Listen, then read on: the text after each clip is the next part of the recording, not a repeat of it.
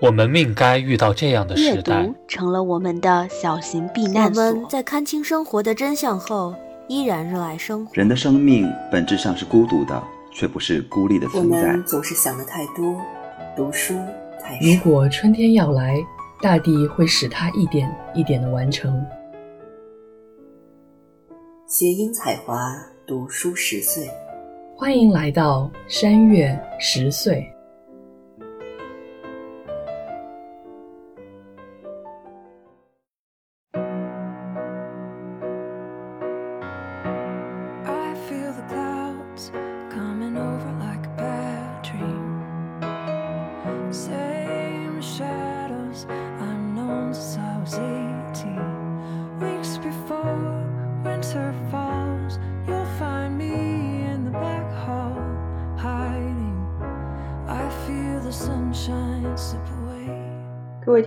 友，大家好，欢迎大家来到新一期的山月十岁，我是蒋灵山，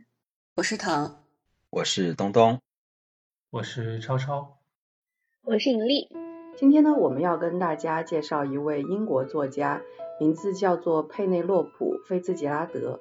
那我之所以会知道这个作家，是因为前段时间听了跳岛 FM 的一期节目，叫《小说开始于历史停笔的地方》，其中有一位嘉宾是上海外国语大学的英语学院的老师，叫肖一之，他推荐了这个菲茨杰拉德。然后我听他们那期节目的时候，我就觉得很有意思。然后他们聊到了失败者的文学，我就觉得这个命题本身也非常有趣。听完他的节目之后，我就去看了他推荐的《书店》跟《离岸》这两本书，所以读完之后觉得真的很好看，然后想跟大家推荐，所以我们才决定要来聊菲茨杰拉德这个作家。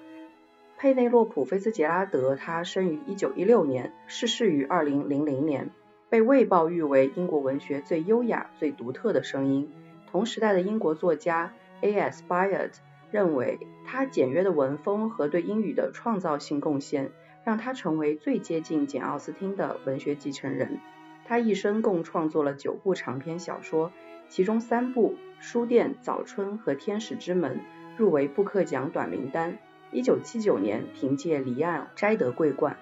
最后一部作品《兰花》曾十九次被媒体评为年度最佳图书，并获得美国国家图书评论奖。佩内洛普·菲兹杰拉德年近六十才开始文学创作，中国的书迷亲切地称她为“佩奶奶”。她毕业于牛津大学萨默维尔学院，战时曾为 BBC 工作，担任文学杂志编辑，还在戏剧和文法学校做过老师。她的早期作品常取材于这些经历。二零零八年，《泰晤士报》评选二战后最伟大的五十位英国作家，佩内洛普·菲兹杰拉德在列。今天我们要聊的这本书就是《书店》，它于一九七八年出版。《纽约时报》称《书店》是传统叙事的巅峰之作，它产生的影响不仅绵远悠长，更在时光中历久弥新。我们读的是中信出版集团二零一九年出版的版本。我看到这个出版社的时候，突然想起来，跳岛 FM 是中信做的一个博客，感觉他们在推自己出版社的书。然后译者是中华女子学院外语系教师张菊。书店这个故事的主线其实非常简单，讲的是一个寡妇 Florence Green 带着丈夫留下的微薄薪金，打算在名为 Hardborough，然后翻译的话有哈德堡这样的翻译。她打算在这个小镇开一家书店，她的书店获得了短暂的成功，但最终以失败告终。她终于开始怀疑一件事。一个没有书店的小镇，也许并不想要一家书店。在这个小镇上，有位高权重的加马特夫人，有神秘的布伦迪西先生，有小女孩 Christine，还有小镇上形形色色的人。女主角和他们的互动，也带着读者走进了那个小镇。这本小说是这样开始的：一九五九年，弗罗伦斯格林偶然度过了这样一个夜晚，由于一些让人发愁的事。他不确定自己到底睡没睡着，他拿不准是否应该买下老屋那一小块地产。老屋在前滩，还有自己的仓库，然后在哈德堡开一家书店，唯一的一家。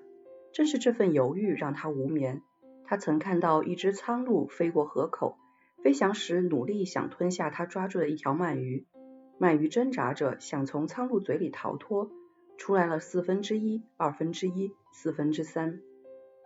这两个小东西胜负难决，颇为可怜。于他们而言，这份较量太过了。弗洛伦斯觉得，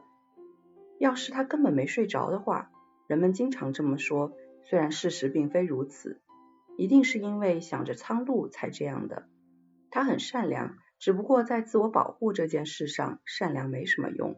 在哈德堡，她半生中有八年多时间靠已故丈夫留给她的微薄薪金度日。他最近在想，是否应该让自己看看，同时也让别人看看，他可以靠自己过活。生存在这寒冷凄清的东英吉利被认为是最重要的。本地人的想法是，生或死，要么寿终正寝。要么立刻埋到教堂的咸草皮里去。从前面看，他个子瘦小，其貌不扬；从后面看更是如此。在哈德堡，从很远的地方就能看到人，每一件事都有人说长道短。即便这样，也没人谈论他。他的穿着随季节有一点变化，人人都知道他过冬的大衣是什么样的，就是那种穿了一冬又一冬的。一九五九年。哈德堡还没有炸鱼薯条店，没有自助洗衣店，没有电影院，除了隔一周的周六会放一场电影之外，但这些东西的需求已经体现出来了。没人考虑过，当然更没人想过，格林夫人会想着开一家书店。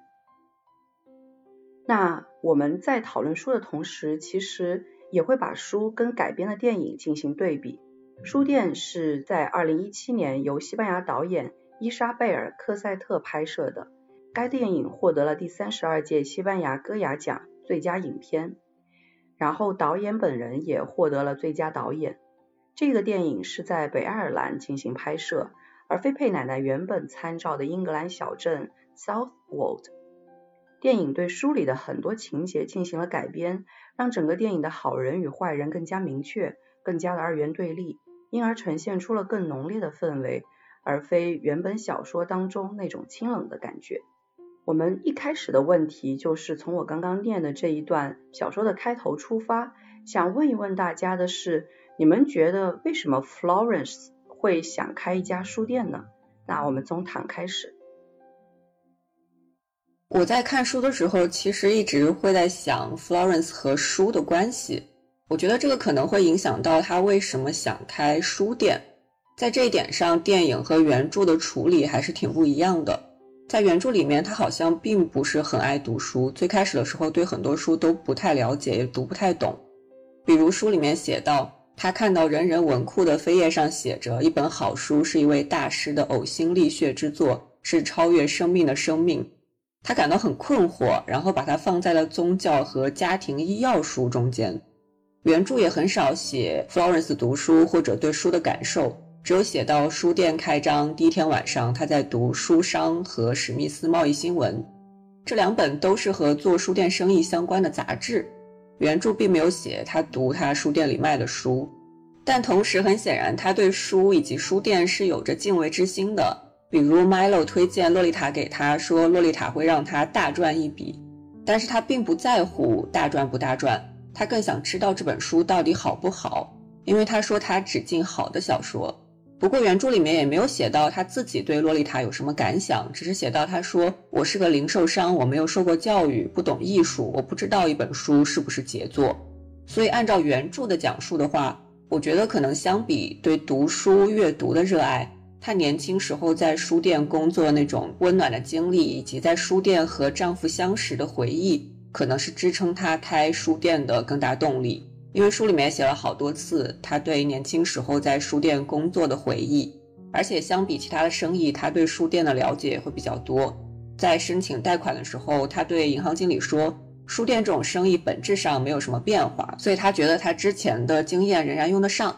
那除此之外，当然还是有一些其他的因素，毕竟是有做生意上的考虑，比如他之前工作过的那家书店正要关门，他有了这样一个进货渠道。还有像是本地没有书店，在原书的最后，我们可以看到本地人不是没有读书的需求，大家也一直要求开公共图书馆。所以是各种原因交错到一起，让他选择开一家书店。那至于为什么他突然想要改变生活轨迹，要买老屋，要开店，在这一点上，我只是以一种最朴素的想法去理解。就很多时候生活一成不变，可能就是会想要在一瞬间做出改变。而且 Florence 是一个很有行动力、很有勇气的女性，所以就开书店。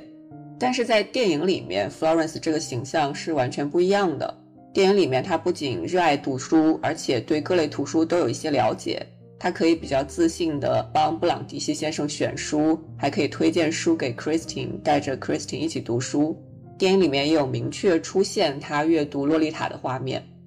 和原著比起来，可能电影更符合大家对开书店的人那种浪漫化的想象。但是我从读者以及观众的角度来看，会觉得原著中间 Florence 的形象给了我更多的惊喜，让整个故事更有意思。电影的这种改编就太顺理成章了。单看电影可能没有什么问题，也是一个很流畅的故事。但是和原著比起来的话，这种改编我觉得是减弱了故事的张力，让整个故事的空间变小了。原著里面那种剥除了理想化、浪漫化的设定，会让他的勇气更打动我。对，其实我看书和电影的顺序是先看的书，然后再去看的电影。但是可能是因为我先入为主的这种印象，然后包括说在这本书里面非常突出的这个洛丽塔的这个出现，因为洛丽塔对于我来说。在当今的一个书店里面，它很难被摆到一个显著的位置上，或者说是一个推荐的位置上去，让一般的读者去来阅读、去购买，然后成为一个畅销书。它很难成为这样一个作品。但是可能在那个时代，它并不像在我们这个年代，它是那么冷门的一本书。但是因为它的出现，导致我在读书的过程中，我就会觉得说，这个 Florence 他是很爱书，然后基于这样的一个原因，他去。开的书店，我甚至忽略了在书的一开篇，他就讲到了他开书店是因为他这样的生存的需要。他八年多的时间是靠丈夫留给他的这个微薄的这个钱在生活，所以他需要去做一件事情去改变这个东西。然后也有这样的小镇，它没有这个书店的这样一个因素的存在，然后导致他决定去开这样一家书店。但是确实，在这个过程中，我后来再去仔细的思考，为什么给我造成了这样的一种印象？除了这个洛丽塔以外，还有很重要的一个因素，就是他确实在整个过程中，他遭遇了重重的阻碍。然后包括说，他一开始决定要开书店的时候，他去向银行申请这个贷款的时候，这个银行的职员就向他透露了，他选定的这个地址是遭到了这样的一个反对的。他为什么还要去坚持做这件事情？我觉得其实后来我在重读这本小说的过程中，我又满满的意识到说，他其实可能一开始只是一个突然的决定，就像唐说的，你可能在生活中你下一个决定，你准备做一件事情，它可能就是一个非常小的动机，但是当你是一个非常有执行力的人的时候，你会不断的去强化这样的一个过程，然后去执行它，然后即使中间遇到了重重的阻碍，你也会去克服这些困难。然后说到电影，那电影就是非常明显的，他对这个人物进行了一个大幅的改编，他把这个人物对于这种书的这种情感被更加的突出了。那对于我来说，我也会跟唐是一样的想法，我就会觉得说，其实开书店本身，它毕竟还是一门生意，没有必要去把读书这件事情那么神圣化，尤其是说你可能是一个热爱阅读的人，但是你不一定。热爱阅读的人就要去开书店，反过来，去开书店的人他也不一定要就本身是热爱读书的，他愿意好好的去经营这个书店。那包括说，即使他是想要说去以挣钱的目的开一家书店，但是他如果能够很好的为他的这个书店的客群去服务，他能够好好的去选择他这个书店所销售的书，那这也是一个很好的事情，没有必要把这个事情。弄得过于的神圣化，那么崇高，这是我在读这个书的时候的一种感受。听完东东讲的，突然想到了一个点，就是我刚才跟东东都讲到说，书里面的形象和电影里面的形象的不同，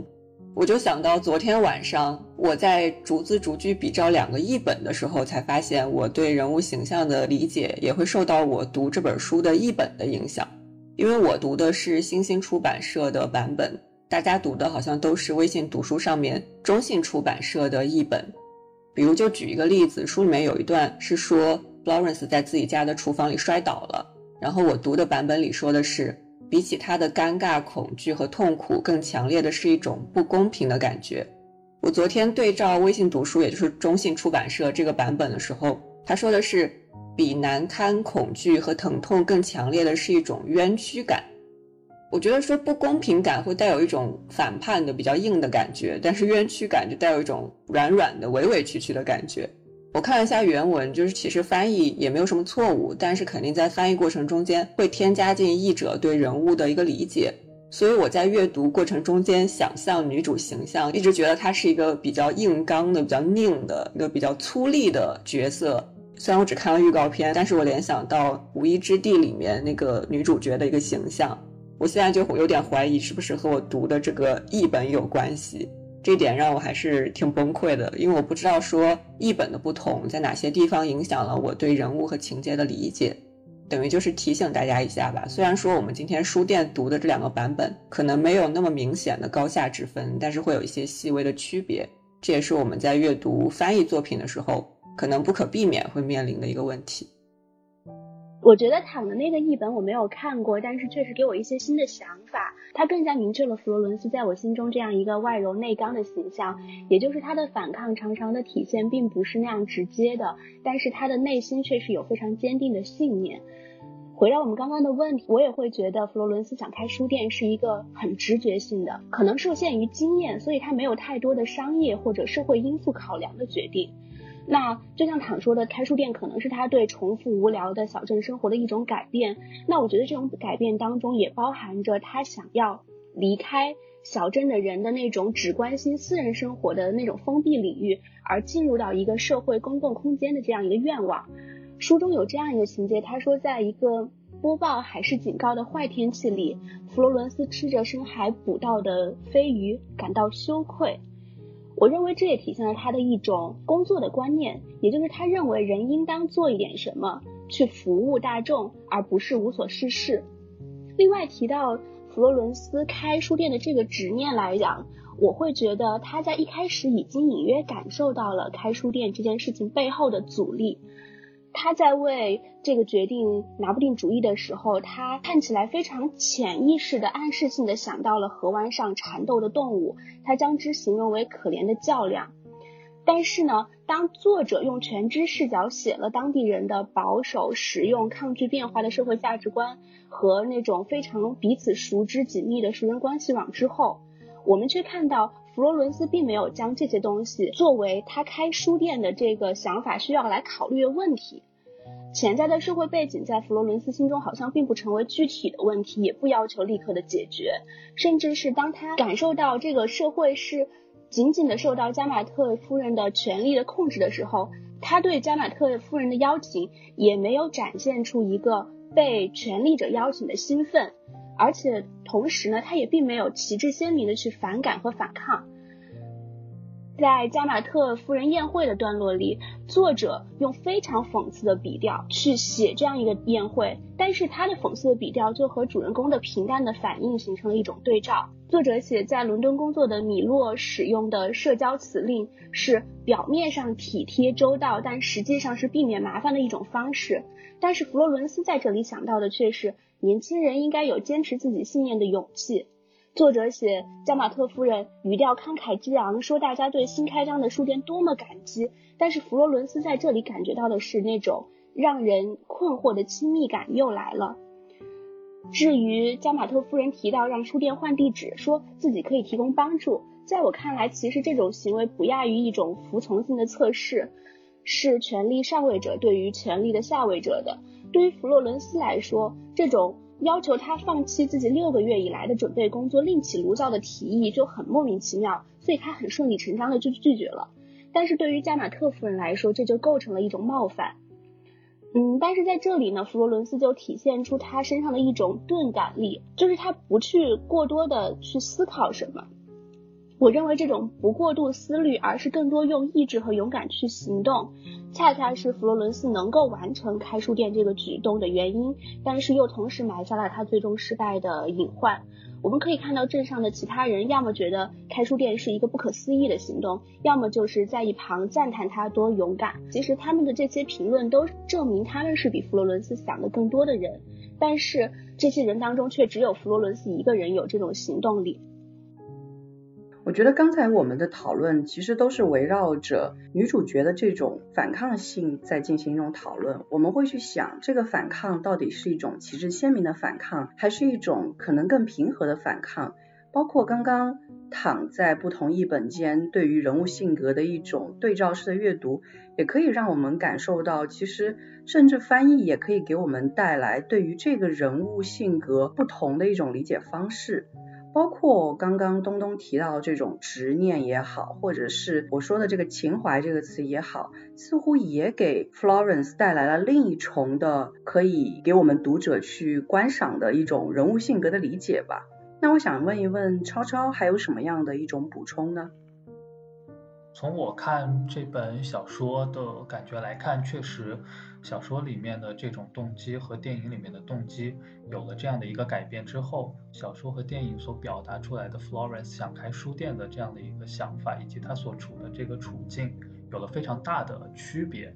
那电影里面的情况，其实大家都已经说得很清楚了。在小说里面，我可能想要补充两点。第一，就是刚才大家也都聊到的 Florence 的这一种反抗。我觉得在 Florence 他的处境，其实我们从书的最开头是可以看到有一些描写是这样的：Florence 他想开书店，其实有一个原因是他想要向小镇里面的人去证明，他是一个可以独自生存、独自生活、靠自己的能力过活的人。在后面，他其实提到了 Florence，他是一个个子瘦小、其貌不扬，并且在哈德堡是。每一件事情都有人说长道短，即便这样也没人谈论它的一个存在。所以我觉得 Florence 它在整个小镇里面的存在感是非常稀薄的。在这种情况下，她想要做一件事情，这件事情可能恰好因为她丈夫和她的回忆的关系是开书店，但开书店的这个选择，我觉得是有一定的偶然性的。我觉得她的这个执念更多的是她想要做一件事情去证明它的存在。去表现出他在整个小镇里面并不是一个茫然的、没有存在感、没有方向性、没有那种重要性的一个存在。所以我觉得基于这样的一个想法，他做了这个选择，并且在之后遇到了非常非常多的困难的情况下，他依然坚持把这个书店开了下来。第二点是，我觉得可能也是和作者的身份有一点点的关系，就是作者他本身。是处在一个宗教价值观比较浓重的一个家庭里面，然后他所处的那个年代，也正是当时科技发展非常迅速，然后整个社会进程和大家的这种保守的宗教观有一个鲜明冲突的时代，所以在那个时代里面，大家的这种宗教信仰方面会有一些这种矛盾的心情。而在这本小说里面，其实不太有宗教的描写，但我觉得 Florence 她整个的这样的一个过程，很像宗教里面的那种受难的感觉。那 Florence 她想要开书店，想要做成这件事情，仿佛变成了一种对于她个人而言坚守的信仰。然后在这个过程当中，她遭受到了非常非常多的磨难，比如说我们可以看到，就是盖曼给他非常非常多的这种阻挠。然后整个小镇里面的人对他的一种漠不关心也好，对他的一种就是和盖麦夫人沆瀣一气，对他使坏的这种情况也好，等等的这一些，对于他而言，就像他坚持他信仰路上的这种所要遭受到的磨难一样。所以我觉得在这种整个小说的结构上面，会给我带来这种宗教上面的受难感，宗教上面的这种。呃，对于自己信仰的这种像圣人一般坚持的这种感觉，当然这个可能程度稍微夸张一点，但会让我有这样的一个想法，这是我想补充的两点。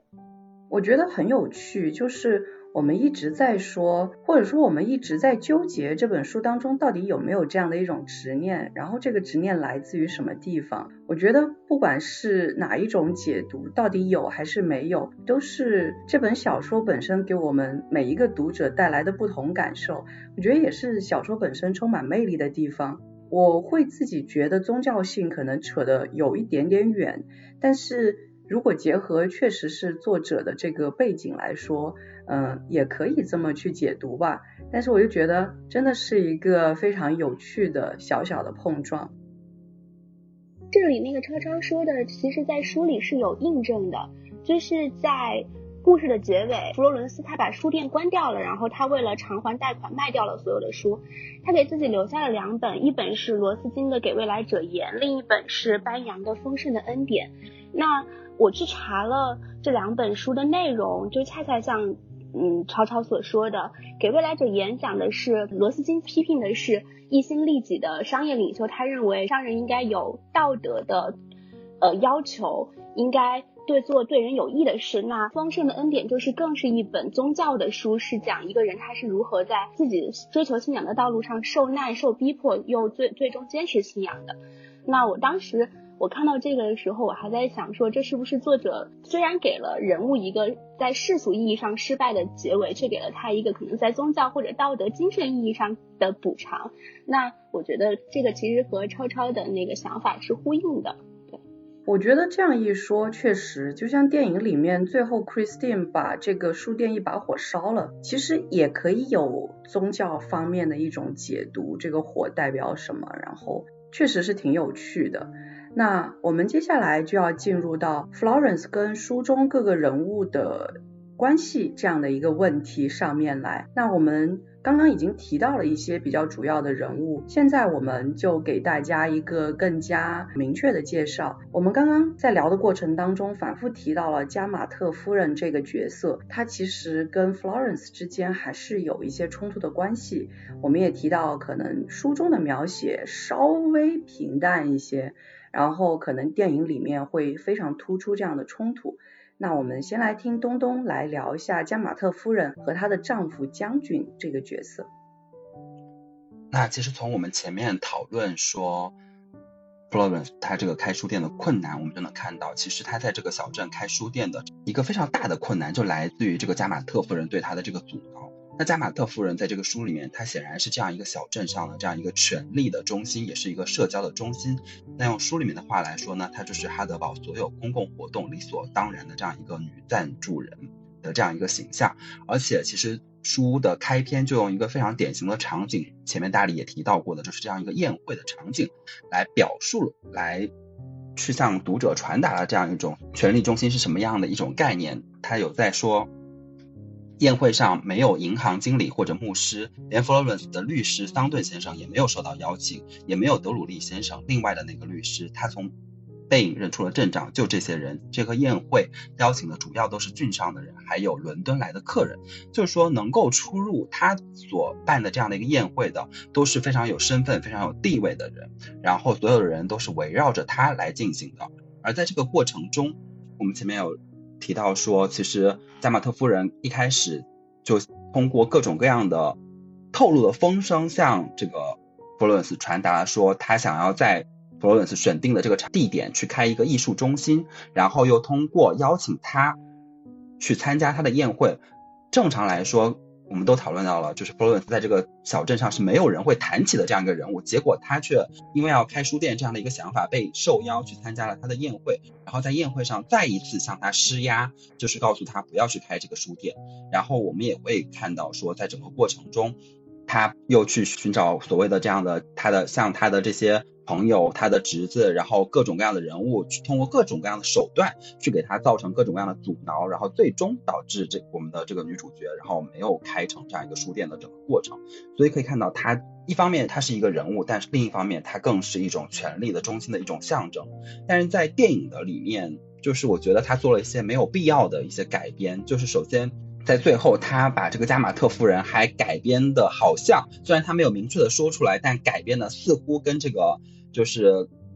呃 Florence 有非常友好的这个 Brownish 有一段旧情的那样的隐隐暗含的这样一种关系在里面，但是在书里面是看不出这样一种关系的。我是非常不满意电影的这样一种改编。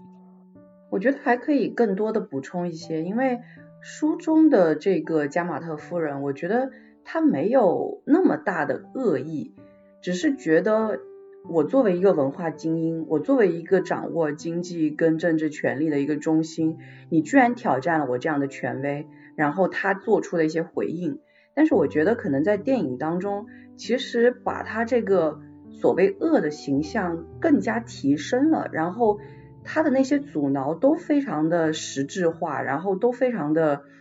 摆在明面上。然后我在想说，电影把这样的一个形象塑造成了一个简单的恶，会不会反而把矛盾给平面化了，没有那么的具体跟复杂？那我想问问唐，对于这个点是怎么想的？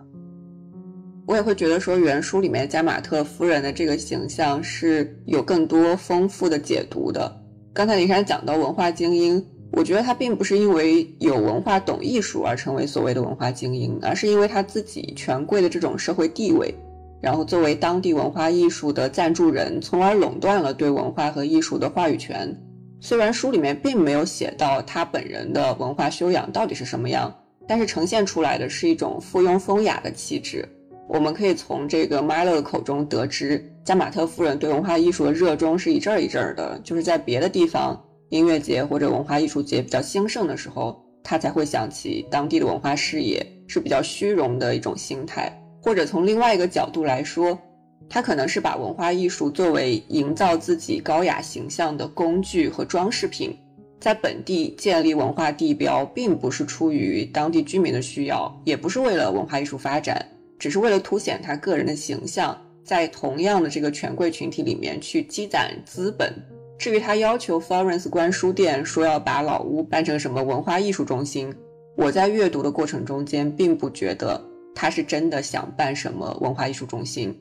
只是因为 Florence 挑战了他在当地作为文化和艺术话语权垄断者的这样一个地位，同时 Florence 这种打破规则的行为挑战了他对当地的控制，也像刚才灵山讲的那样，在电影里面他把加马特夫人的这种恶扁平化了，让他变成一个普通的一个搞小动作的一个反派形象，我觉得这个是比较失败的地方。我想稍微再补充一下将军这个角色，因为将军在电影里面特别明显就是个妻管严，他好像是一个很老干部的形象，是一个本地画家，然后虽然应该是一个一家之主，但掌控权力的其实是加马特夫人。然后我觉得在电影里面，我看到他的时候，我会觉得这就是一个特别可笑的人。但是当我从电影回到书的时候，我就会觉得。书里面的这一个将军的形象，其实偶尔会给 Florence 一点点的同情，然后会稍微的复杂一点，然后我就会想说，在电影里面非常突出加马特夫人的恶，然后把将军塑造成一个极其懦弱的形象，这样的一种状态，会似乎又在这种电影里面把女性作为了一个被攻击的靶子。我会有这种感受，所以其实，在这一点上，我读完书之后，我反而是会对电影的这个形象塑造有一点点不舒服的感觉。那接下来我们再来聊一聊 Brownish 先生，他其实也是在书中，还有就是在电影中特别重要的一个形象。那请超超来介绍一下，在这部作品里面的几个人物，我觉得可能。Brownish 应该是小说和电影里面塑造区别最大的，或者说在它相关的情节上面的改动是最大的。先说一下，就是书里面 Brownish 它的一些相关的情节。Brundish 应该算是在 Florence 他所在的这个小镇里面一个常年独居的，然后身体比较弱的，一直在他的宅子里面窝着的一个老的。应该叫做乡绅，可能比较符合他的这样的一个身份。盖曼夫人以外，他可能是这个小镇里面最有权威的人了。那盖曼夫人可能更像是一个新时代的一个新的整个小镇的权力中心，而 Brownish 先生他可能是这个小镇之前的一个权力的中心。但是现在他还保有他一定的这个影响力。在整个小说里面，Brownish 应该是小镇上面唯一一个支持着女主去开书店的人。前面女主和 Brownish 有一些信件上面的交流，然后在女主向 Brownish 提出了《洛丽塔》这一本书，希望听到 Brownish 的一些意见之后，Brownish 第一次的把女主叫到了他的屋子里面，两个人第一次见面，并且就《洛丽塔》这本书简单的聊了一次天。之后的情节，Brownish 为了帮助女主向盖玛夫人去说，就是不要给女主。开书店这件事情设置过多的阻碍，而亲自前往了盖玛夫人的居所。由于 Brownish 本身身体比较弱，所以在这一次去说服盖玛夫人未果之后，他在出来的路上面就这样去世了。在小说里面，Brownish 的去世对于女主来说，这个影响并不是非常的大。其实女主有一句话非常好的形容了她所认为的她和 Brownish 之间的一个关系，就是。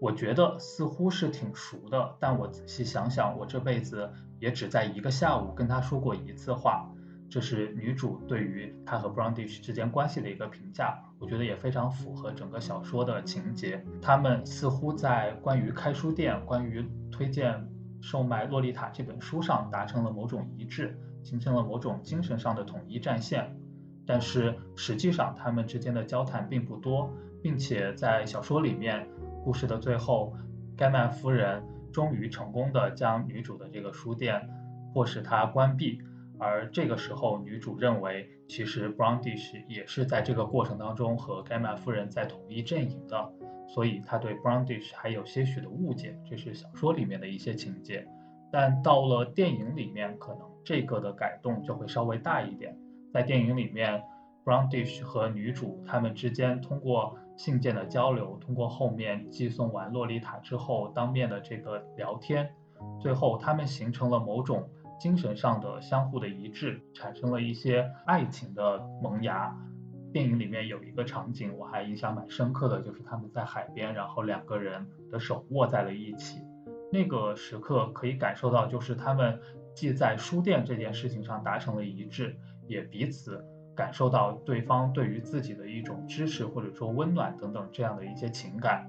那电影最后，Brownish 先生死去的时候，女主其实是非常伤心难过的。这个可能是在小说和电影的情节的区别上面比较大的一处。电影我理解是为了让整个故事可能更加的吸引观众，让整个故事的发展更加符合受众的一些期望，所以加进了这样的一个爱情的线。但是在小说里面，其实两个人的这个故事就是比较的简单的。那我个人可能会觉得这种改编也是可以的，它会让电影更加的好看，但是也会对整个这个故事所要表达的东西有一个影响。其实单看电影，大家很可能会站在女主的这样的一个立场，觉得 Brownish 是自己的同伴，所以对 Brownish 的人物的形象会觉得他是一个很好的形象。但其实，在小说里面有这样的一段，包括在电影里面这一段也得以了保留，就是当女主向 Brownish 先生去征求关于《洛丽塔》这本书的意见的时候，Brownish 先生他给出来的一个回复其实是：是否要卖《洛丽塔》这事儿，我没你看的那么重要。至于你说的对错问题，应你的请求，我已经读过《洛丽塔》了，这是本好书，你可以试着把这本书卖给哈德堡居民。他们不一定懂，但那就是好的地方。理解使思维懒惰。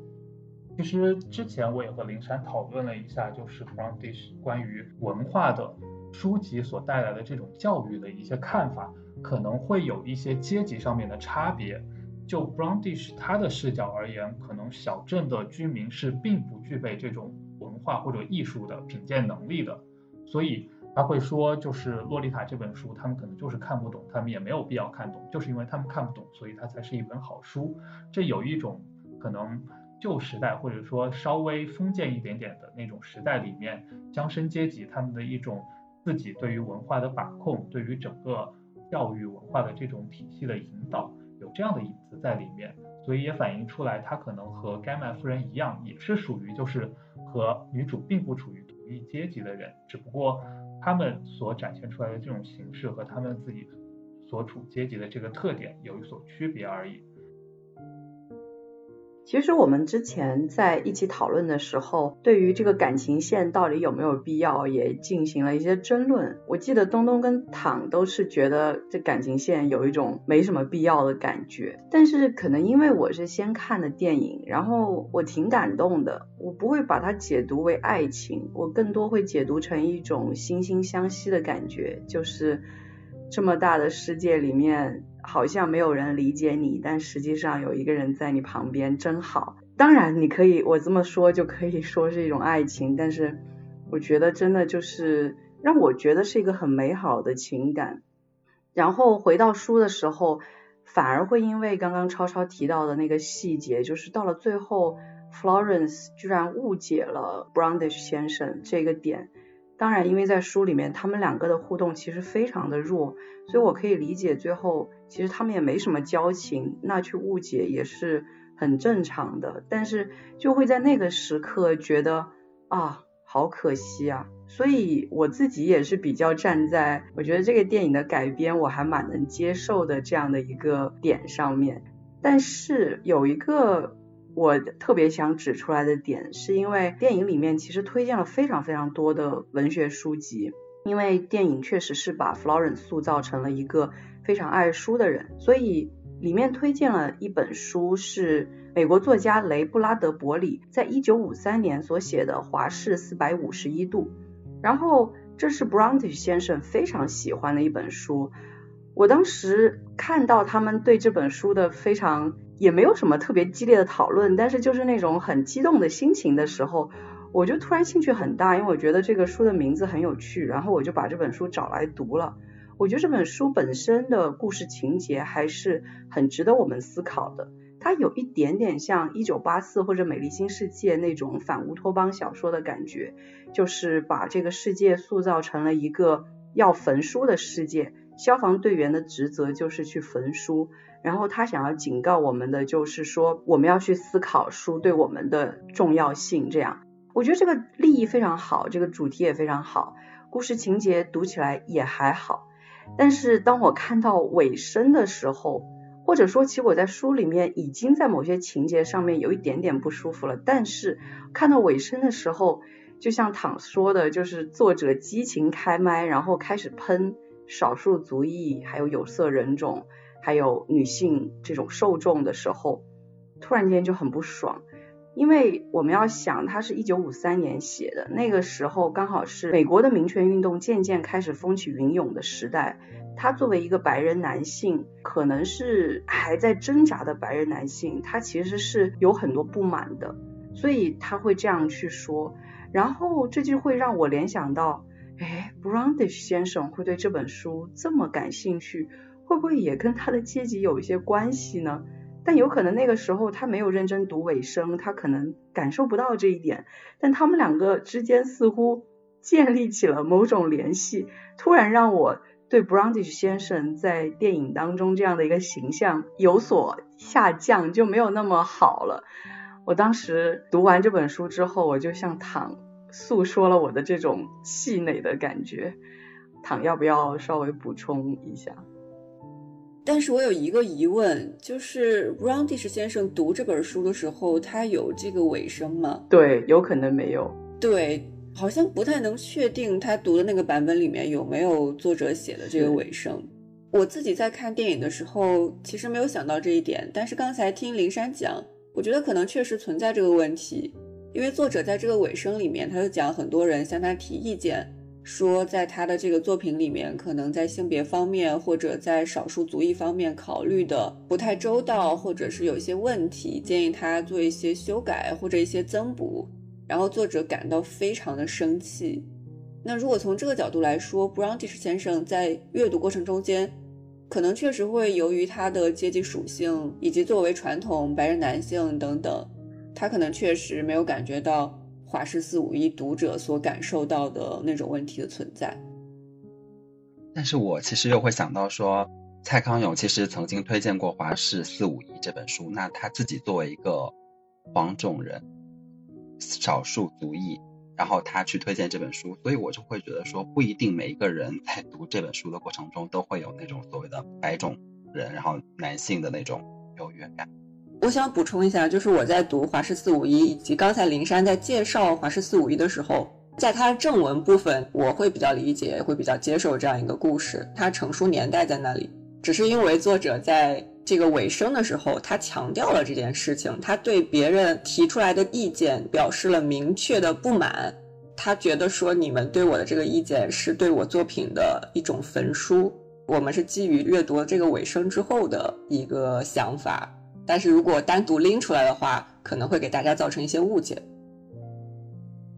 对，但是其实书里面本身是有一点点的隐含的，只是不是特别明确。但是我自己因为可能最近读这些 Black Studies 读的比较多，所以我会很敏感，我一下子就抓到了。虽然这段话是通过消防队长，就消防队长这个角色本身就是一个焚书派的代表人物，而且是经过了一系列。对书的信仰的崩塌之后的一个代表人物，虽然最后又有反转，但是通过这个消防队长的口，他其实说了这么一段话，就是在喷少数族裔。所以就是我当时读到那的时候，我就觉得，OK，我理解这个消防队长本来就是个坏蛋，所以他这么说 OK，但是我仍然觉得很不爽，就是他为什么要写这么一大段话？我是因为那个地方就已经开始有点不舒服了，但是读到尾声了之后，我就突然发现，天哪，这难道是作者本人的想法吗？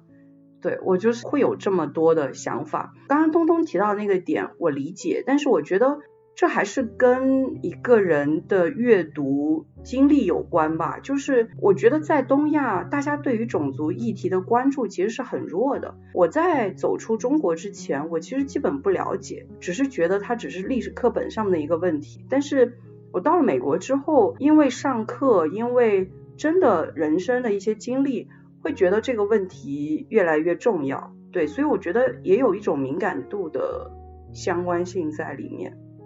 那接下来我们再来聊一聊下一个人物，她的名字叫 Christian，是一个小女孩。然后她在书中跟在电影当中也有不一样的一种呈现。我们听大力来跟我们说一说。我接着 Brandish 往下说，因为我会觉得我是这样理解书中 Brandish 的结局的。他是写当一个人因为不满现实、否定现实，然后完全把自己封闭在一个。书籍的世界隔离在这个思考的世界太久了之后，有朝一日他突然想要行动，想要改变，但是即使他看起来确实有知识改变的这个权势和能力，也可能会来不及了。这是 Brandish 的遗憾。那从这个角度看，克里斯蒂就是他的一个反面，他是一个拒绝阅读，但是同时呢又充满行动力的人。克里斯蒂是一个十岁的小姑娘。在佛罗伦斯为书店找帮手的时候，他毛遂自荐的代替姐姐来书店帮忙，一出场就显示出了一种既成熟又天真的气质。成熟在于他非常有主见，然后负责任，而且又有在恶劣环境中成长的那种孩子身上的忍耐；而天真呢，则在于他的好奇心，他有孩子似的莽撞和执着。其实。嗯，听介绍我们就会发现，克里斯蒂和弗洛伦斯的性格是有非常相契合的部分的。也正是因此，他们其实是成为了几乎是朋友的关系。几处他们相处的情节是这本色调比较冷的书当中为数不多的暖色调，既温情又趣味横生。那我这里就不剧透了，非常推荐大家去读这本书，亲自去体验这种冷色调当中的暖色。我这里想讲的一个情节呢，是当加马特夫人终于来到这一间她不喜欢的书店，然后她非常傲慢地破坏了书店的秩序。这个时候，在书店帮工的克里斯蒂娜用装饰着唐老鸭的学生尺敲打了加马特夫人的手指，加马特夫人愤然地离开。而这个时候呢，弗罗伦斯觉得比起追上去道歉来挽留这个局面。安慰克里斯蒂娜是更重要的。在这个时候，我们作为读者会感受到一种短暂的胜利感。我们感觉到克里斯蒂娜和弗罗伦斯建立起了一个基于最基础的那些是非观念和信念的抵抗联盟。而正如弗罗伦斯在此前所想的，他在遇到困难的时候，他说他蒙蔽自己，简单说就是有那么一会儿，假装人并非以根除者和被根除者来区分。其中前者始终统治后者，然而这个时候，因为有了克里斯蒂娜这个小同盟，这个简单的想法就不再是弗洛伦斯蒙蔽自己，而是一次即使是短暂的，也是成功的行动的尝试。我们常常在文学作品中看到这样一种专门属于儿童的自由感，而在佩内洛普的笔下，克里斯蒂的这种自由被处理得岌岌可危。他始终处于小学考试的阴影之下，而这场考试将决定他去文法学校还是技术学校。去技术学校被他的妈妈称作死刑，因为一旦去了技术学校，他就不能嫁给白领，一辈子自己洗衣服，成为体力劳动者或者失业者。我们其实读到这里，会不无讽刺的想起书中所写的那些白领：趋炎附势、自私麻木的 BBC 工作者米洛，然后是加马特夫人的侄子，为虎作伥、非凡成功但蠢笨的议员。在书的等级、文化的等级、艺术的等级、社交场合中的人的等级之后，我们在这里再一次面对了等级制这个主题，并再一次去思考它的合理性。体力劳动为什么低于白领工作？克里斯蒂讨厌阅读，他在书店的分类管理的业务上体现出了他的天赋。然而，没有考上文法学校的他，是不是有机会去发展这份天赋呢？嗯，作者在这里并没有给出一个明确的结论。克里斯蒂娜的故事其实是在这里戛然而止的，她甚至没有和弗洛伦斯告别，而电影则改编了结尾。电影是这样的写的：弗洛伦斯走后，深感不公的克里斯蒂放火烧掉了书店，并拿走了弗罗伦斯曾经推荐给自己的那本书。而这个行为呢，暗示他自此开始他曾经讨厌的阅读。长大之后的克里斯蒂娜开了一家更好的书店。我觉得这样的改编其实和。整部电影对小说的浪漫化是相统一的，但是我觉得作者本人就远没有这样的乐观。我想突然间龟毛一下，就是这个小孩的名字叫 Christian，在原文里面，这个 Christian 的翻译，我发现就是译者经常会搞错吧，但也不算搞错，因为其实 Christian 跟 Christina 其实是同源的，然后经常会互用的名字。但是这两个的翻译其实应该是不一样的，就 Christian 是克里斯汀，然后 Christina 是克里斯蒂娜，就是刚才本来我想指出来，但想一想，我觉得是个很有趣的错误，因为我经常在译本里面看到这种误译，然后我就想说，刚刚大力完全是互用克里斯蒂娜跟克里斯汀，这就还蛮好玩的。啊。就是刚才大力提到的这一段里面，其实我有一个想补充的一个小点，就是其实我觉得小说的这个设计是很有意思的，也是有一点点和整个小说主题相关的，就是支撑着这个书店开下去的主角和 Christine 这两个人，其实恰好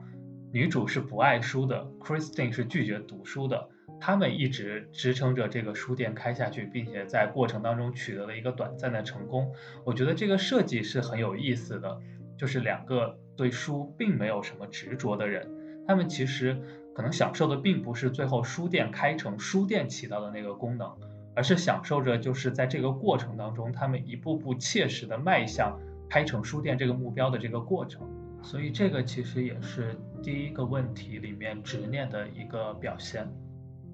那刚刚我们聊的是 Christian 这个角色，最后我们再来聊一个，刚刚我们也不断的 Q 到过的一个名字，就是米洛。那躺来给我们介绍一下米洛这个人。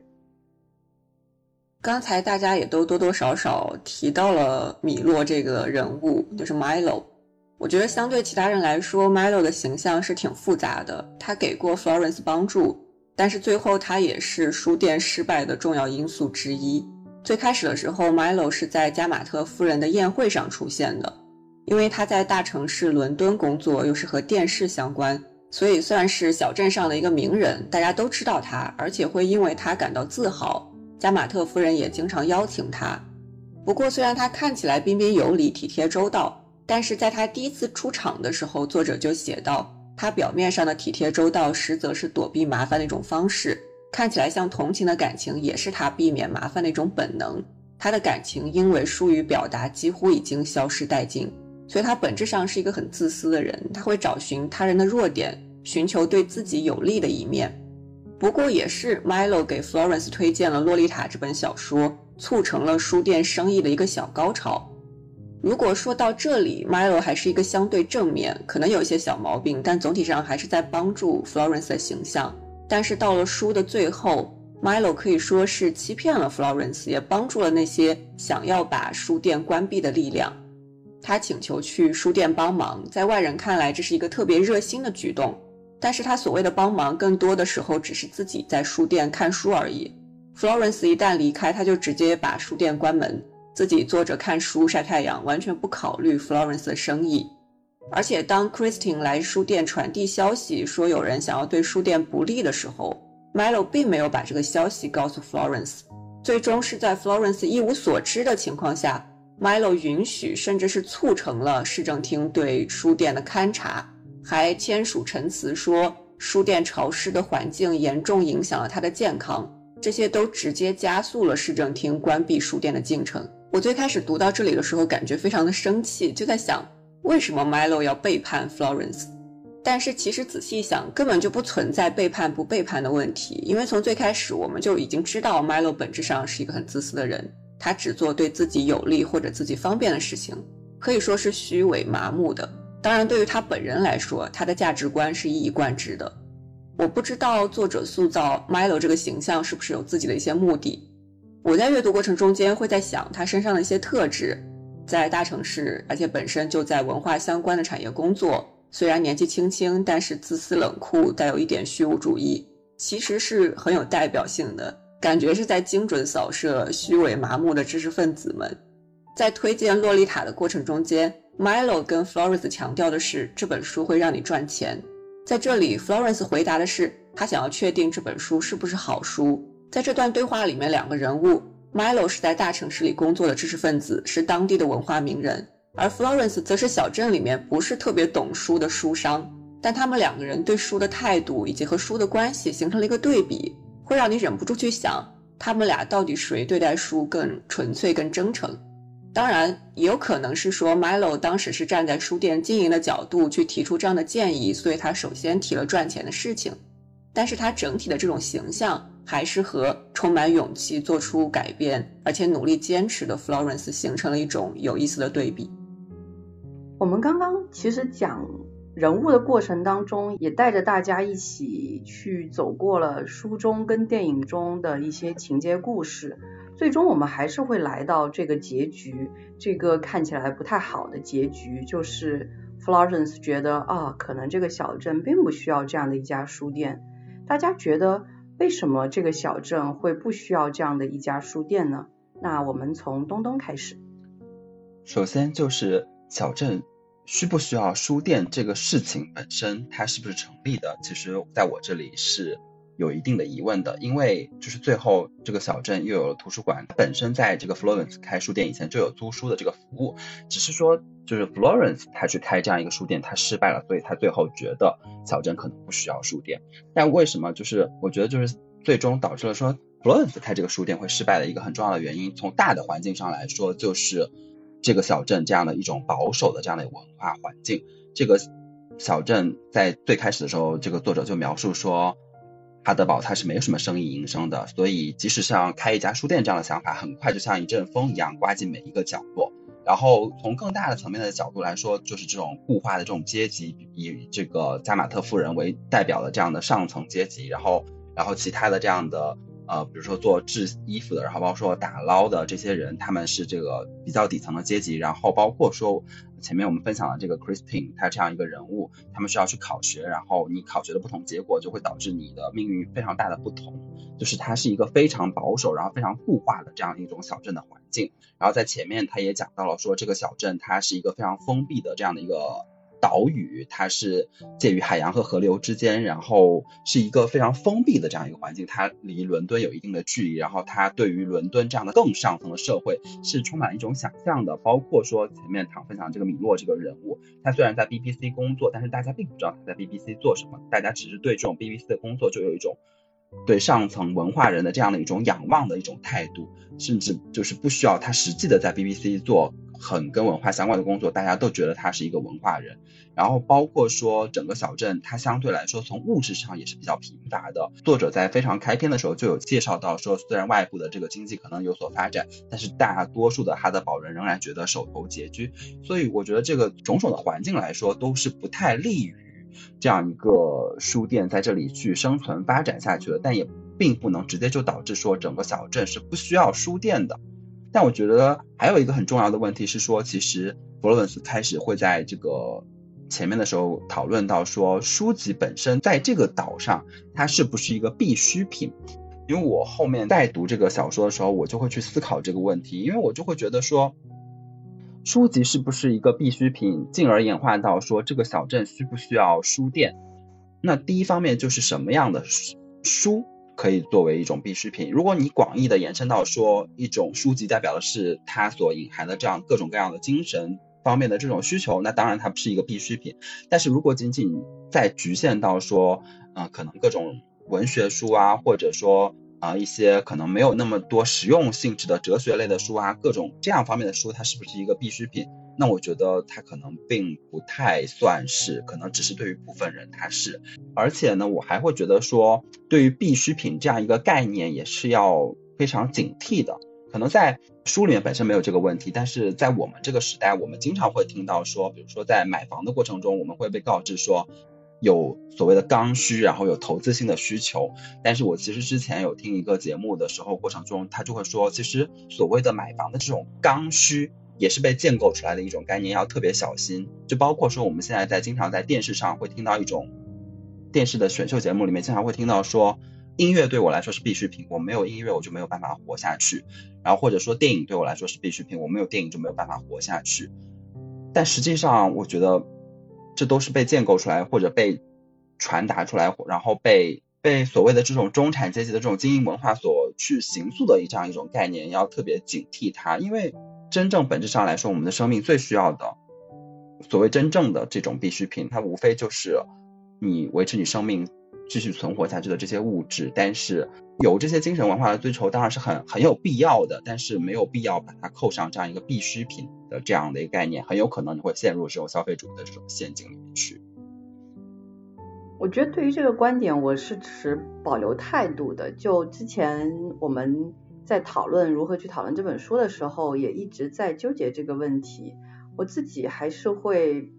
比较相信。书籍是一种必需品，而什么样的书籍是必需品？我觉得这是可以大家各自去讨论的。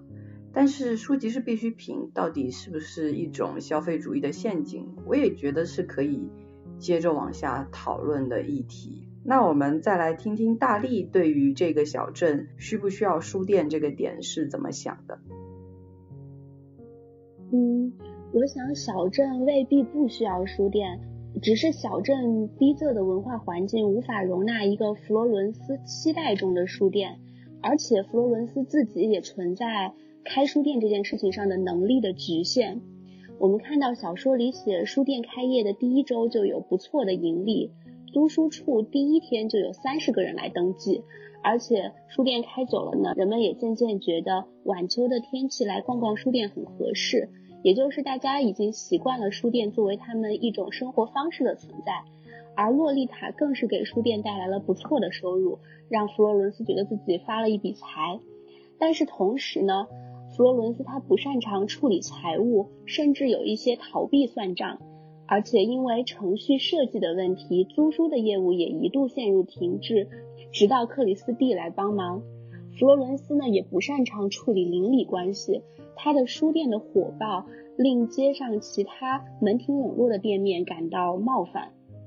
那我就想起清华旁边有一间开了近三十年、已经成为地标的万盛书园，它的创办者刘苏里曾经也在采访中引用过这本书的女主角。他说：“菲茨杰拉德的书店的女主角不是说了吗？我就想在小镇上开一个书店。像他这样想的人很多，但是真正开成的非常少。”问题正是出在书店首先是个生意，把生意做好还是非常关键。然后这位呃，现实生活中的成功的书店运营者就讲了选书的专业性，然后书店空间的分类。公共空间的运营，然后一直到销售的反馈，这一整个书店经营的记忆，他认为书店只有联系到上下游和周围社区的社群，形成了一个体系，遇到困难的时候才不容易被击垮。那对比来看，佛罗伦斯，我觉得他更多的还是照着二十五年前自己在伦敦的书店工作时所积累的经验在经营，那出现问题肯定也是必然的。但是同时，我们其实也应该看到，正是在佛罗伦斯的间接影响下，小镇才这么快的有了后来的新书店和图书馆。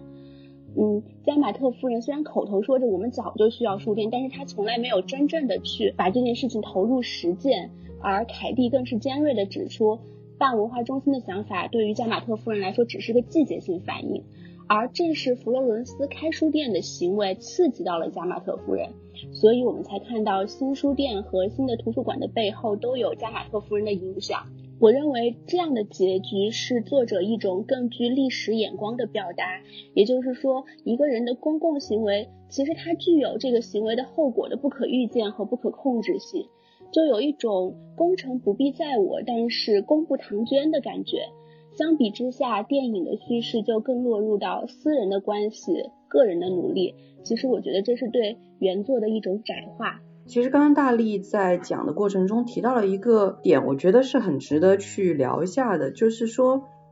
要形成某一个社群，是一个对于开书店是否成功一个非常重要的因素吧。我觉得这个点是很对的，因为。我其实在想，在现实生活当中，到底有没有成功开启过的书店？然后我发现，哎，其实是有的。也就是在小说叙述的那个一九五九年，然后一九六零年代的那个时候，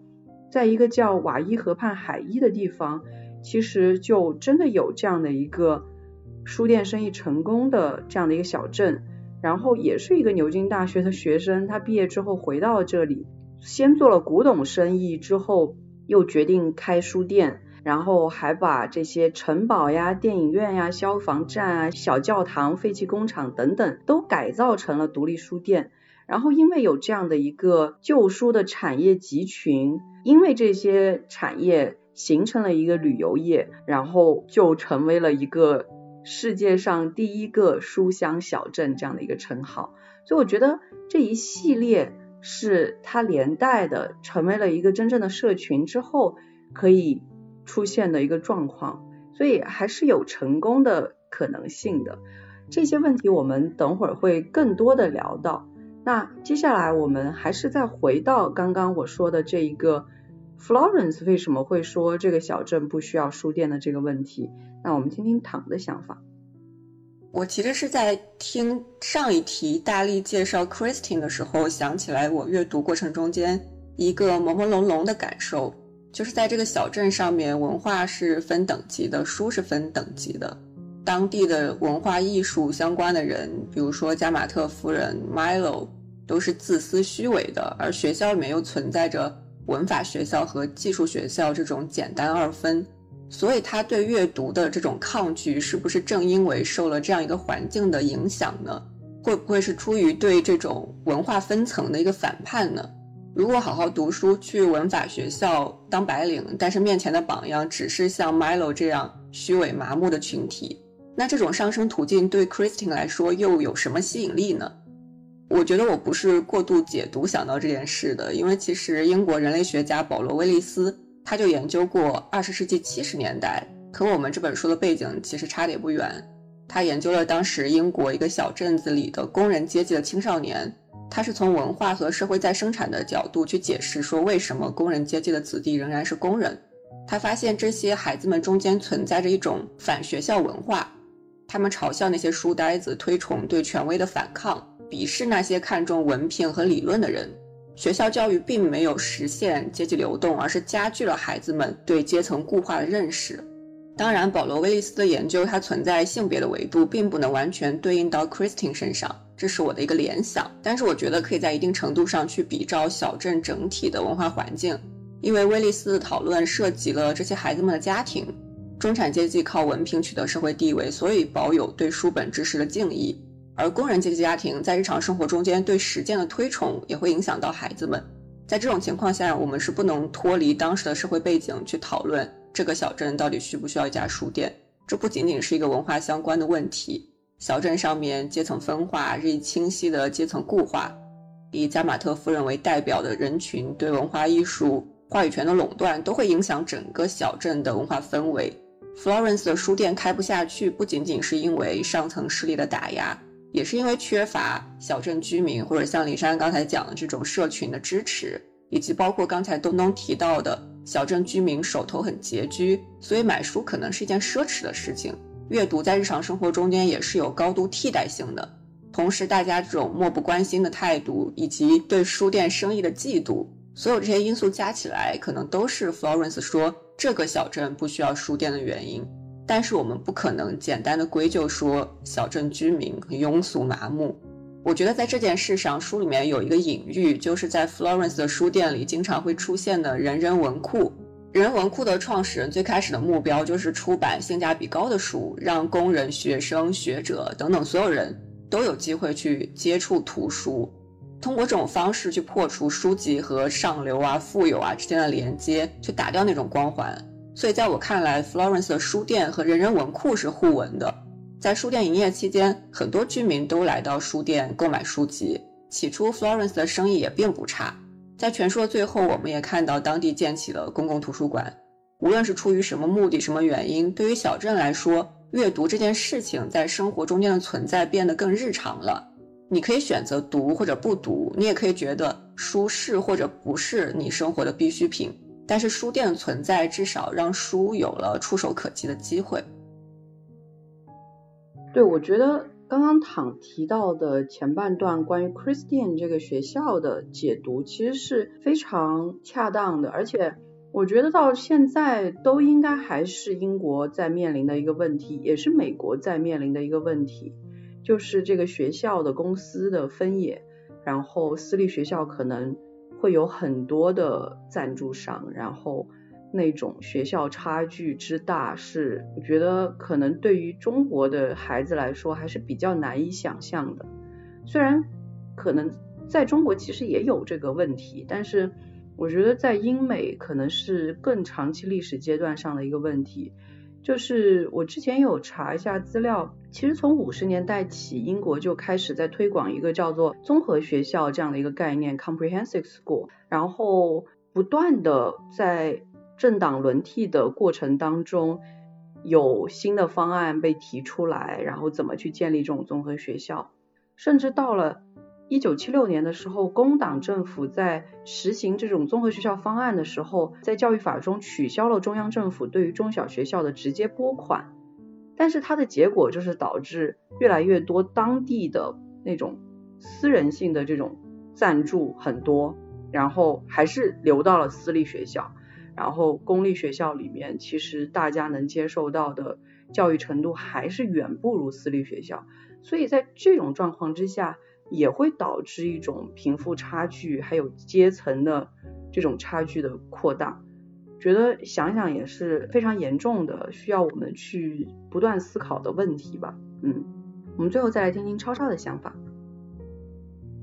刚才我们讨论了挺多，就是小镇需不需要书店？那其实在这个故事里面，当 Florence 开了他的租书处之后，在图书馆里面，他给书分为了 A、B、C 三等。那 A 类书其实是大家都想要的书，还是有很多人愿意去借 A 类书来读的，以至于他不得不把一些书分到 B 类、C 类，然后进行这种捆绑的，就你要借 A 类，你就必须得同时去借一个 C 类这样的一个方式，去把其他的书也让他们借走。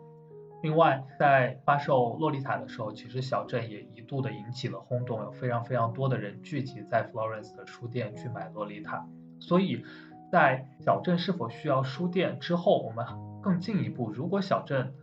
有书，书是大家的必需品，那在此之上，哪些书是大家的必需品？是不是说他们有必要去读一些我们认为更加有思想、更加有一些深度的书，还是说他们像这样就是去读一些这种他们追捧的这些讲一些八卦、讲一些历史的这种有趣的事情、讲一些实用技巧的这种书也可以算在里面？是不是在这里面还能再分出一些这种区别来？所以我觉得在当时的这个时代之下，这种对于文化的从有到无，从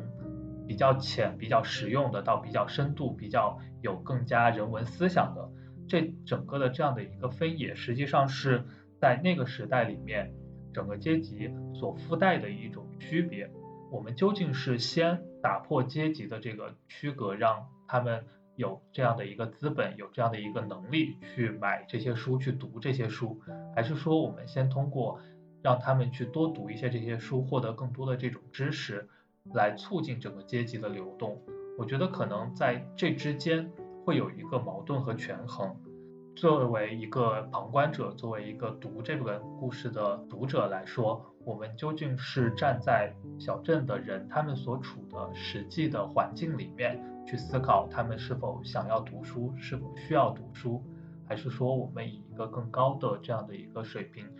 有一种带有俯视的，像故事里面 Brownish 先生他所展现出来的，以一种文化上面更加有统治地位、更加有话语权的形式去告诉底下的人说：你们不懂这些书，你们就是觉得它好，应该去读一下。那我觉得这个其实也是一个很值得思考的问题。当然，这些都是在小镇是否需要书店这个实际的问题之上的。那回到最开始。我认为可能 Florence 他开书店的另外一个理由是他有一种想要形成某种影响，想要确立自身的价值，想要和小镇的这种日复一日没有任何波澜的生活做出一个区隔的这种执念。那从这个角度来看的话，最后 Florence 敢开出的这样的一句“小镇不需要书店”，可能更加是在说小镇不需要这样的存在，小镇不需要一个没有办法融入小镇现在。固有的这种传统的保守的氛围，没有办法在这种阶级的整个结构里面正常的运作、正常的发挥它所在阶级的这个功效的人，不欢迎像 Florence 这样有一些执念、想要做一些改变、想要凸显出自己的存在这样的人。那我觉得这个结尾在某种意义上也告诉了我这样的一点。我觉得最终还是要回到，就是这个小镇确实有了新的书店。确实有了公共图书馆这样的一个状态，我们有时候可以甚至是说，是不是 Florence 去刺激了这样的一个状态？但同时又可以是说，是加马特夫人一手促成了这样的一个状态，或者我们可以是说，书店的建立、公共图书馆的建立，除了这种一个城市的公共设置的考量之外，还有很多商业化的可能性。那我们现在可以就是更多的进入到我们的现实当中去思考这一系列的问题。其实我一直以来都有开书店的愿望，但是我每每想到开书店的时候要去顾及的书店作为一种生意的考量，我就却步了，因为我确实觉得自己做不到。书中其实也呈现了很多这种应该要去考虑什么，一步一步去做。这样的一个方面，我其实就觉得非常的困难，但是同时我又会有一点点很纠结啊，为什么书店是一个生意？为什么书是一种商品？这样的一些说法，但是这就是它实际存在的，书店就是一个生意，书本身也就可以作为一种商品，所以我想问问大家，对于这一些问题有什么样自己的想法？我其实，在以前的节目里面有分享过，我很喜欢去书店挑书的这样一种感觉，但我自己确实从来没有过要去开一家书店的这样一种想法，因为我知道，就是对我来说，前面大力有说到说，你开一家书店，其实不一定要有对这个书的热爱，但是你要有运营一家书店的能力。但我认为我其实不太具备这方面的能力，我甚至在别人向我寻求说，你可不可以推荐一本。你喜欢的书，或者推荐一本我可能会感兴趣的书的时候，我都会感到困惑，因为我不知道去怎么样去找到那个人可能会感兴趣的点，所以我会觉得说我不太具备说运营一家书店的这个能力，所以我从来其实没有去开一家书店的想法。那关于灵山说到的，其实就是书作为一种商品，然后或者说，其实在很多程度上，如果我们不去买书的时候，我们会把书。当做一个文化的一种符号，它的文化属性和它的商品属性怎么去看待、怎么去平衡的问题，也是我其实在读书店这本书的过程中反复去思考的这样一个问题。因为其实我前面有提到说，我在看书的过程中，包括看电影的过程中，尤其是在看电影的过程中，我会觉得说，它有一种把这个开书店，然后包括说把书作为一种必需品，然后去拉高尚化、崇高化的这样一种倾向，就是会特意去突出。这种书的这种文化属性，但是因为书店这个场所，你是无法避免的，你要去考虑到书作为一个商品的这样一种属性的，所以我就看完这本书以后，我就去看了一个书，叫做《论文化》。那个《论文化》的那个这本书里面，它其实就讨论到这件事情，就是在我们当下的这样一种环境下，也就是说，我们大部分的这个整个世界上的国家。大部分都采取的是这样的一种资本主义的这样的一种社会，那包括说，其实我们现在所在的就是国内，那也是有中国特色的社会主义，那它是有市场经济的这样的部分的。那在这样的一种现实情况下，要让这些从事文化生产活动的人能够维持、能够生活下去，你就不得不让他们生产的这些文化产品变为一种商品，然后以维护这样的一个循环的过程。然后使得这些文化产品变成一种商品以后，进而去促进了所谓的文化产业的诞生。文化产业的诞生，反过来又促进了可能部分程度上促进了这样一种文化的繁荣。所以我会觉得说，在当下的这样一种环境下，我们不要去过多的去对于这样的嗯文化产品的这种商品属性抱着一种鄙视或者说嫌弃或者说避而不谈的这样一种态度。但是我后来又去跟其他的一些人去聊到说，包括说现在的这样的传播政治经济学或者就是这种批判学派的这种人，他们其实首先他们否定的就是这样一种资本主义的这样一种制度，或者说否定的就是这样的一种对于文化产品或者说对于知识的这样的一种商品化的这样一种存在。那这个倒是可以去进一步商讨，因为。就是如果我们的社会制度最后能够有所改变，如果我们比如说像我们曾经可能实践过的，说所谓的实行一种社会主义或者实行一种共产主义的这样一种社会，我们的所有的人的就是生产的动力来源，并不在于说你去通过出售你的生产的这样的一种成果，获得你所需要的物质生活的必须的这样的一些条件的话，那么确实没有必要去。把这些文化的东西变成商品，而且就是我最近也有读到一篇文章，就是说，当钱能买到的东西越来越多的时候，你就越容易感到就是贫富差距的扩大。确实是，就是当我们把这些。好的或者高深的这些东西变得越来越贵的时候，那所谓的平民阶层就更难接触到这些东西。当然，就是书已经是所有的这些能够接触到的文化里面最便宜、最具有性价比的一种方式了。但是，仍然无可避免的就是，就是可能在国内买一本书还是相对便宜的。但是，比如说，可能就我所知，你在美国或者你在欧洲，你要买一本学术书籍。是很贵的，那其实你要接触到这些资源是相对来说也不是那么容易的，那其实就会导致说大家不同阶层的人去接触到这些东西是会有差距的，就会进一步使得这样的社会阶层变得越来越分化。所以对这样的一种社会制度的批评，我是我也是认可的。但是就是在我们当下，如果我们的社会制度没有办法得到一个很好的改变的这样的一种情况下，我觉得就是嗯，我们还是要去。尽可能的考虑到书的这样一种商品的属性，然后去肯定它，去认可它，只是说它有一个程度的问题。东东说了这番话之后，本来可以很严肃的讨论，突然想到一句我们当时有点调侃说的话，但同时又是很严肃的一句话，就是马克思恩格斯的名言：在共产主义社会里，任何人都没有特殊的活动范围。而是都可以在任何部门内发展，社会调节着整个生产，因而使我有可能随自己的兴趣，今天干这事，明天干那事，上午打猎，下午捕鱼，傍晚从事畜牧，晚饭后从事批判。我觉得就可以总结刚刚东东的那番发言。但确实，我们现在确实身处在这一个资本的占据非常严重的一个社会当中，所以。我们难以逃脱可能这种资本的一种吸引或者是一种束缚，所以，唉，我确实觉得刚刚东东的这个想法非常的乌托邦，非常理想化，有一些向往，但是实际上在现在的状况当中确实非常难以解决。那我想再听听躺对于这个是什么想法。还是先说开书店这件事情吧。在很小的时候，我是有想过这件事儿的。小的时候，我经常去我们镇上的一家书店看书。虽然现在想想，当时对于书店老板来说一定是很困扰的，因为我有一天再去的时候，他就直接把我赶出来了。我当时就想，我以后一定要开一家书店自己看。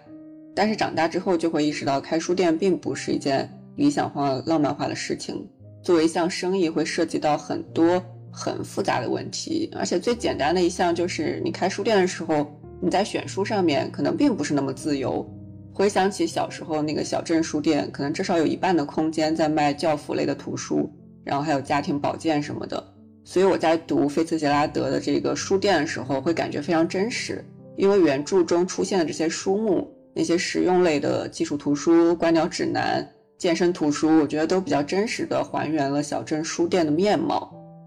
另外，因为我也不是一个书店从业者，所以我对于这个生意这方面的艰辛肯定是想的太过简单的。去年还是前年，有一本书叫《书店日记》，是一个书店老板的记录。在现在这个时代，一个书店可能既要接待线下的顾客，又要处理网上的订单，但是一天下来，可能真正买书的顾客可能就只有两个人。然后刚才东东和林莎也都讲了比较大的一些方面。我是想到说，作为个体，就是作为消费者的角度来说，也是前段时间我在听跳岛另外一期节目讲到实体书店的时候想到的。主持人就提问说，如果一家自己喜欢的书店倒闭了，你会不会有负罪感？就是你没有支持它的营业。我就设想了一下，就在国内买书，因为网上的优惠力度太大了，所以其实我在国内实体书店买书占的比例还是比较小的。但是来到法国之后，在这边的网上买书是没有什么价格优势的。相反，在实体书店很容易可以买到品相很好的二手书，也就会让贫穷的我更容易去支持我喜欢那个书店。关于这个讨论，可能还是要放在不同的社会背景、然后时代背景、这个技术背景下面进行一个思考吧。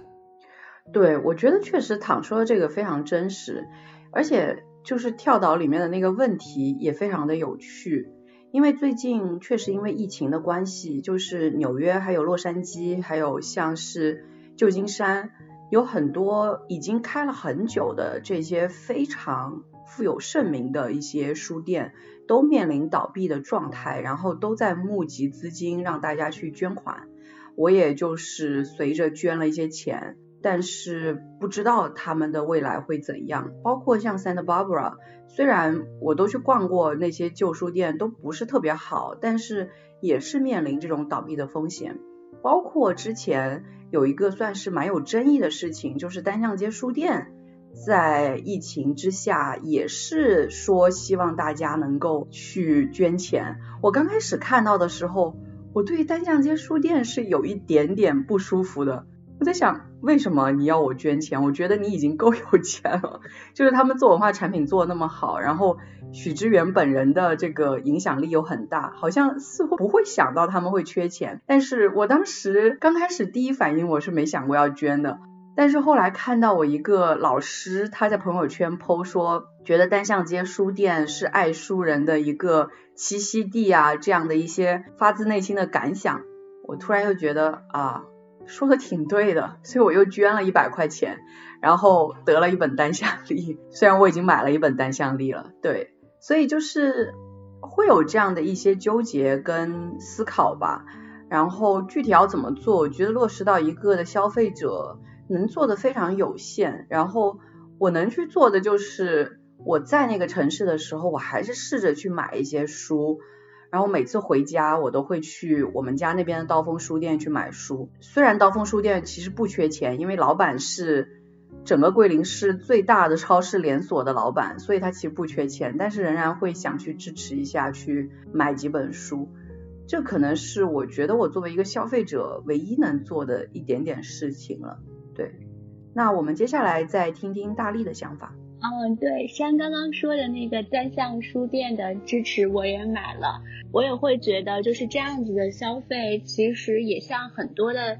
就是消费主义所说的那样，就是它也一方面在定义着我们是谁。嗯，只是我们是通过买书在希望将自己定义为说我们是读书人，我们对像单向街这样一个文化品牌所表达的那些关心的东西，我们有一份共同的关心。嗯，这个也其实回到刚刚灵山说的那个社群的主题，那我我会想到就是万盛书店，它的一进门会有一块大牌子，然后会写说这个月的售书排行。然后你看着那个售书排行，你会有一种很特别的安全感，你会觉得好像那些精神需求的东西是一个共同的关注，这个对于世界的关心是很多很多陌生但是又亲切的人共同所关心的。那我觉得，其实，在书店这一本书里面，我们看到。在小镇的书店上，大家所看的那些书，更多的还是服务于个人的生活，而个人的生活其实是在私领域的。那其实，如果他们有一些更多的共同的关心的话，可能他们就会建立起更加紧密的这个社群的联系。那小镇整个的氛围也会因之改变了。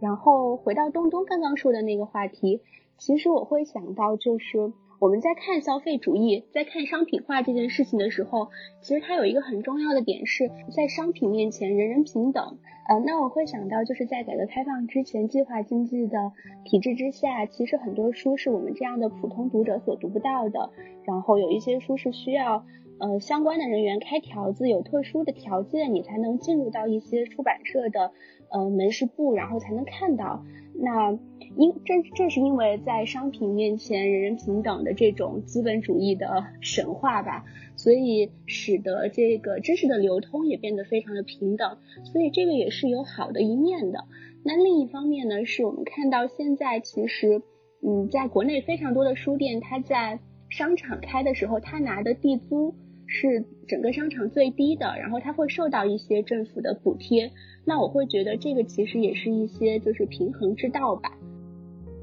那超超呢？就是首先可能我需要向大家道歉一下，就是我是那种可能不太买实体书，会更愿意在 Amazon Kindle Store 里面去买书，然后直接在 Kindle 上面看，这样我可能大多数的书都是以电子的形式去持有的，所以对于实体书店的这个贡献就是几乎趋近于零了。但是刚才其实大家围绕着开书店的这个商业经营的东西讨论了挺多。我觉得就我而言，当看到这个故事里面女主她要想开书店，我的第一反应会是说，真的好麻烦啊！我要怎么样从就是根本没有经验开始去决定我要进哪些书，每种书进多少本，然后哪些书要找哪个出版商联系哪个人。怎么运货叭叭叭，就会觉得这种好多东西，女主在开始开书店的这个过程，书里面写的非常的简单，但我觉得这个过程是真的非常非常的复杂。所以如果让我去开一个书店，可能我在这一步就已经被击垮了。刚才也讲到，就是书店经营上面其实存在着书的这种大家凭着自己的喜好，对于文化的这种爱好去开，同时又要面对经营上面的一些问题。其实我觉得灵山提到的单向街是我很想讲的，就是我觉得单向街的这种模式，我认为是目前在我看到的这些书店里面挺好的一个模式，发展的情况也已经相对来说比较好了。因为其实我们也都知道，实体书店的这种经营其实是很困难的。那在这之中，单向街通过一方面给我们构筑了一个这种精神文化的交流的园地，办了非常非常多的活动，然后在。引进书在推荐书上面也是不遗余力，我觉得这一块首先他做的是非常好的，然后另外一块就是他的文创的产品这一些做到了一些可能以前我们需要说书店开不下去了，我们去捐点钱，那现在至少我们其实是可以通过更加市场化的方式，虽然那些文创品可能我们也是带着某种情怀去买的，但至少我觉得这比单纯的去号召说。喜欢的读者去给书店捐钱要来的稍微更进一步。那在这种情况下，其实可以给他的这种日常经营所需要上的缺口，能够得到一定的帮助。那我们去买一些文创品，比如说像单向力，可以给单向街一些这种方面的收入，让它更好的去运作，更好的去运营它的书店的整个的体系。我觉得这样的一个模式已经是目前看到的，可能说把我们对于文化产品的这种需求。和对于整个这个商业经营的这个需求结合的比较好的一个模式了。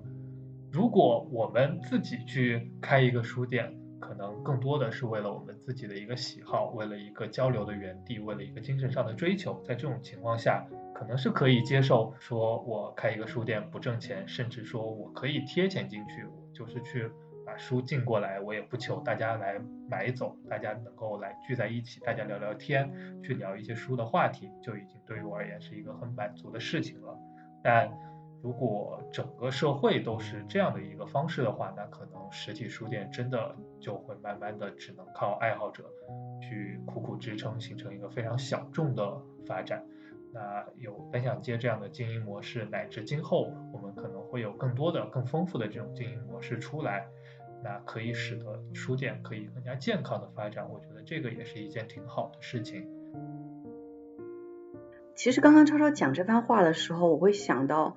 自己真的是对书店还是非常有向往。每每看到那些关于书店的电影，我都非常容易动情。就是我看这个书店这个电影的时候。我到最后真的哭得很厉害，而且我当时写那个豆瓣影评的时候，我觉得是 a good cry，就是我觉得是那种感动，然后那种共鸣，那种激动心情，是让我感觉能够疗愈的。那种状态，所以我觉得特别好。然后我也很喜欢 看跟书店相关的电影，我现在名字可能记不起来了，但是欧洲的一些关于书店的电影，或者是日本关于书店的一些电影，我都看得很感动，然后也会很向往。我觉得我向往的那种书店，就好像是书堆的满满的，然后你要进去淘宝的那种二手书店，我觉得特别好。然后。我在去很多地方的时候都有这样的体验，比如说在东京的神保町那一条街上全都是二手书店，有非常非常贵的二手书店，也有非常平价的。然后我觉得在那样平价二手书店里面，我就觉得特别的 at home，就感觉像在家里一样，然后可以各种挑书，然后会挑一摞书回去。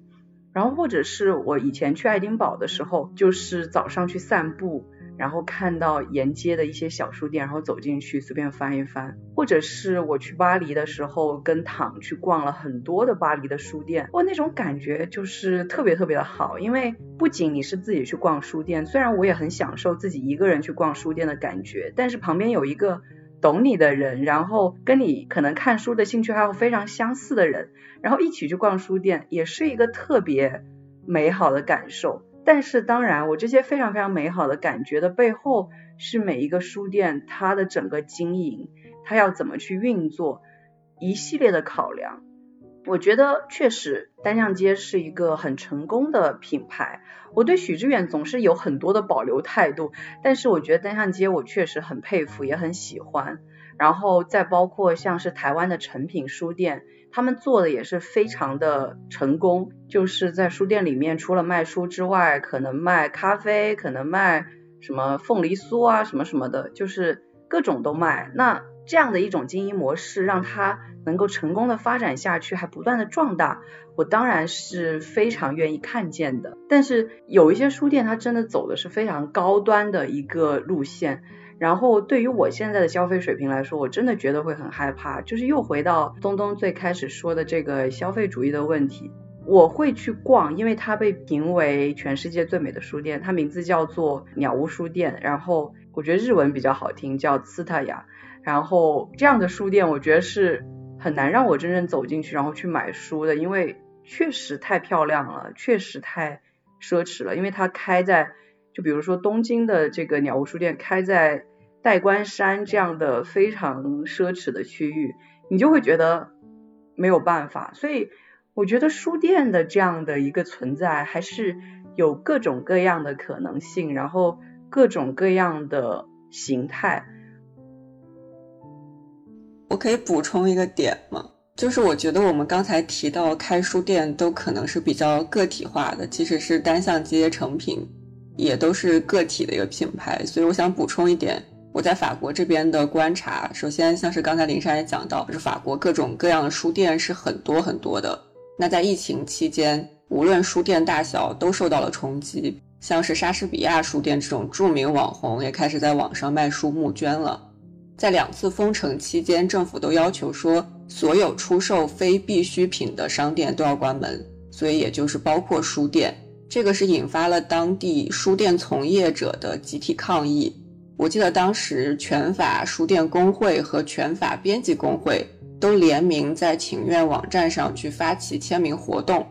签名叫“总统先生，请让我们选择文化，重新让书店开门”。他们就主张说，书店是生活必需品，因此书店应该开门。然后当时有很多文化界人士和民众都去签名支持，包括很多哲学家、心理学家，还有文化部长什么的。因为当时虽然是书店关门，但是超市是可以卖书的。然后政府就剑走偏锋，说出于公平原则，超市的图书区要关掉。大家就更生气了，说你这是把读者都去推向亚马逊。